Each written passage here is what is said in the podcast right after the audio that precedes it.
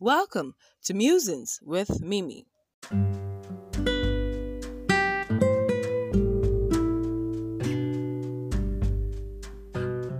Failed promises. We, at one time or the other, make declarations or give certain assurances that we will do something, or we would say something, or we would not do something, or that mm, something will happen. A promise is a commitment to do something or not to do it. We bind ourselves by a promise. Some promises seem to be so real that some people even take it to the bank, like, seriously, they can cash it. so it becomes a ground or a cause for hope. We make this declaration in our daily encounters with people. Sometimes, jokingly, you will just say you will do something, or sometimes, seriously, you say you will not do something, and then you back down on your promise. Promises or this commitment are essential to building and maintaining new and existing relationships. The larger the commitment, the larger the promise, the larger the assurance, hmm, the more difficult and challenging it might be to fulfill it. It also places more obligation on a person. So, imagine you promise to visit someone, or you've given someone your word that ah, I'm coming. It is easier said than done, or it's easier to do that compared to telling someone, Oh, I am going to give you $1 million. Hmm, the stress it would get you to, it, might take you to get that. So, you can really, really get the comparison. Promises are like blood transfusion to a dying patient. Some people live on it, and some people's life depends on that one word you have said, that one thing you may have told them that you will do. Can you imagine? And it's not their fault, neither is it your fault. Promises create expectations, strong expectations, strong belief that what this person has said, he will do it. What this person has said will happen, will happen. And in creating expectations, we have several types of expectation effect. We have the halo effect, you have the Hawthorne effect, you have the Pygmalion effect, the Massable effect, the Rosenthal effect, the demand expectation effect. This one's uh, things we'll talk about later.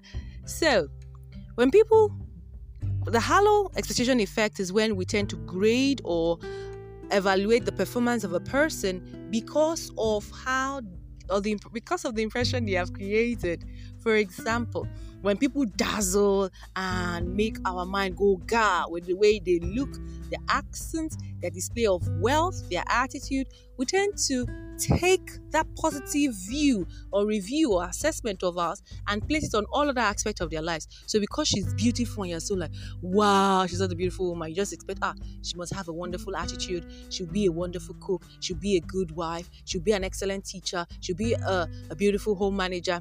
So we just put all of those positive grades, you know, just give person A, A, A, A all around because he has scored A uh, in one place. Sometimes even in job for job interviews, someone talks uh, brilliantly, like the, the the the ideas flowing from this person is magnificent. Like, whoa, where did you come from?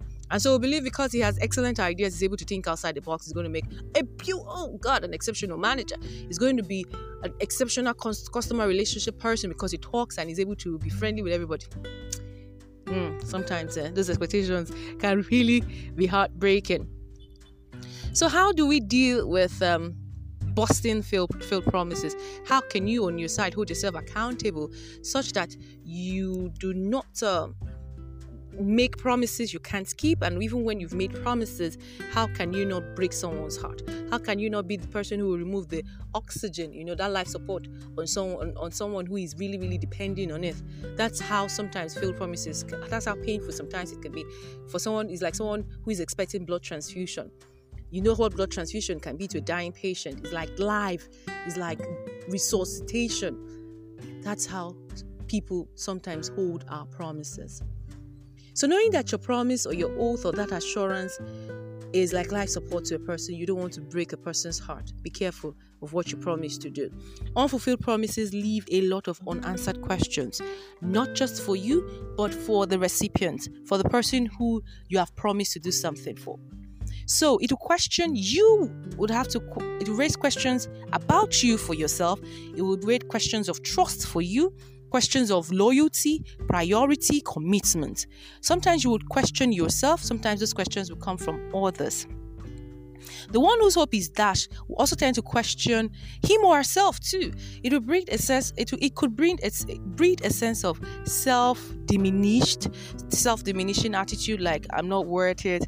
Uh, I'm not good enough. That's why they don't. People don't keep their promise. People don't give me what they promise.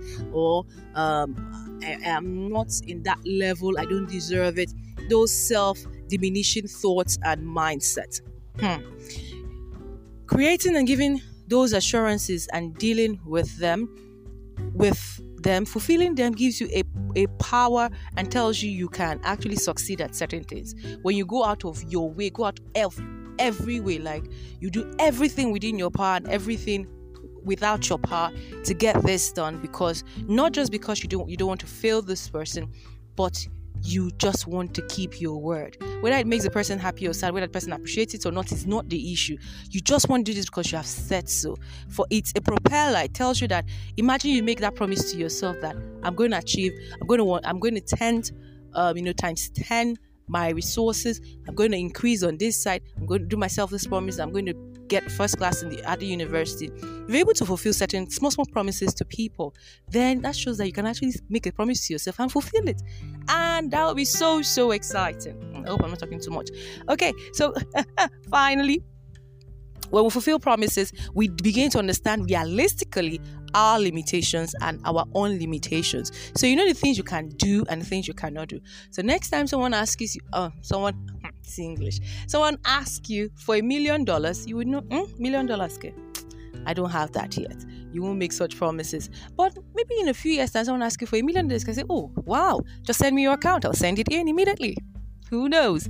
So, thanks for listening. Please share with me some promises people have made to you that have broken your heart, like the thing almost shattered you. Really, would want, like to read the, such read such stories and um, mm, maybe to help you heal.